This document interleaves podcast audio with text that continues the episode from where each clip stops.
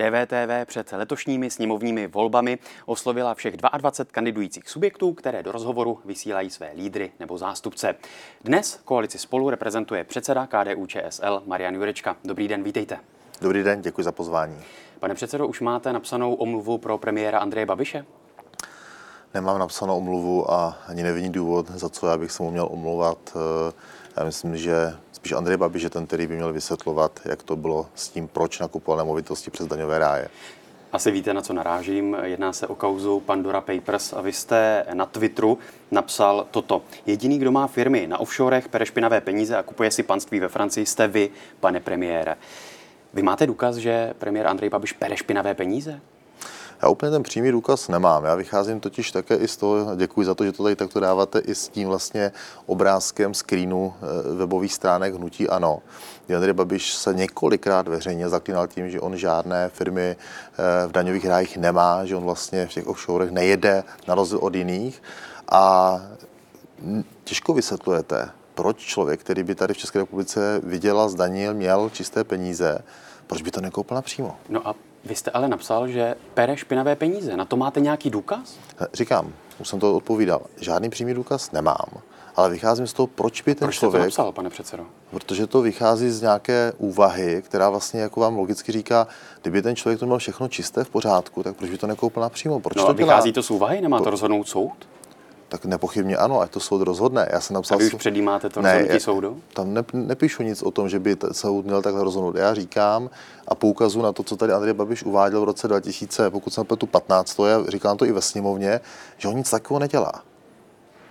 No Andrej Babiš zaslal předžalobní výzvu eh, vám, panu Bartošovi, paní Pekarové Adamové i senátoru Lukáši Wagenknechtovi, kde se mimo jiné píše toto. Výrok vztahující se k tomu, že peru špinavé peníze nebo bych se měl dopouštět praní špinavých peněz, jednoznačně směřuje k tomu, že vyvolává páchání trestné činnosti nebo nelegální činnosti. Takové tvrzení zásadně odmítám, nebo je nepravdivé. A vyzývá vás tedy, abyste se do dnešní půlnoci omluvili. A to vy neplánujete udělat? Já to neplánuji udělat a mluvil jsem dneska i s Markétou Pekarovou Adamovou, ta to taky neplánuje udělat, ani, eh, ani Ivan Bartoš. Dneska jsme to řekli veřejně v jedné debatě a já si velmi rád počkám na to, pokud Andrej Babiš podá nakonec tu žalobu a budu rád, když u toho soudu se bude moci o tom bavit. Neposouváte tu kauzu vlastně někam, kde není, protože i sama jedna z autorek toho článku Petra Holcová z Investigace.cz tady v našem vysílání řekla, že oni nemají důkazy toho, že by byl spáchán nějaký trestný čin, protože to praní špinavých peněz by muselo být doloženo, co je ten primární trestný čin. A takové důkazy tam nejsou. Já to tak to neposouvám. Já vycházím z toho, že opravdu přece toto není běžná praxe. Lidi, kteří mají svědomí čisté, kteří nepotřebují něco skrývat, něco případně eh, vyprat, eh, nebýt eh, hoštapléry nebo těmi, kteří prostě jsou tady v situaci, kdy musí něco někam jakoby schovat, tak to nedělají tyhle postupy. To jsou přece praktiky lidí, kteří prostě mají nějaký důvod, proč to takto udělat.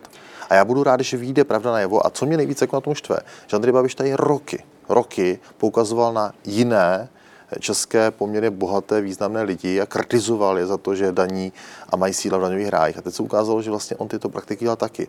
A pak i ty věci, o kterých hovořil, že napřed říkal, že vlastně nic nekupoval, pak, že mu to realitky doporučili. A vlastně, pokud jsem byl tu včera nebo dneska vyšlo najevo, že i ten jeho audit, který dělal v roce 2017, vlastně nepokrývá ty příjmy pro ten rok 2009, kdy nakupoval ty nemovitosti a že vlastně ani ten audit, o který on nám tady veřejně deklaroval, že vlastně žádné pochyby neudělal, se ukázal, že vlastně není pravdivý. To, co mi teď popisujete, pane předsedo, o čem mluvíte vy i zástupci vaší koalice dlouhou dobu, tak mě vede k otázce, jestli jsou tyto volby podle vás referendem o Andreji Babišovi. Do určité míry jsou i referendem o Andreji Babišovi, ale z jedné strany o jeho osobě a o tom, jakým způsobem on dělá tu veřejnou funkci, tu politiku, jakým způsobem on sám komunikuje, hovoří, eh, hovoří s partnery, ale zároveň jsou i referendem té jeho politice jako takové, to znamená nezvládnutá pandemie, rychle zadloužící se země, klíčové reformy jsou skládány, včetně důchodu a tak dále. Takže myslím si, že lidé si mají opravdu dneska možnost. Tady Daniela Drtinová. Chci vám poděkovat, že posloucháte naše rozhovory. Jestli chcete slyšet celý podcast, najdete ho na webu dvtv.cz, kde nás můžete i podpořit a stát se členy DVTV Extra.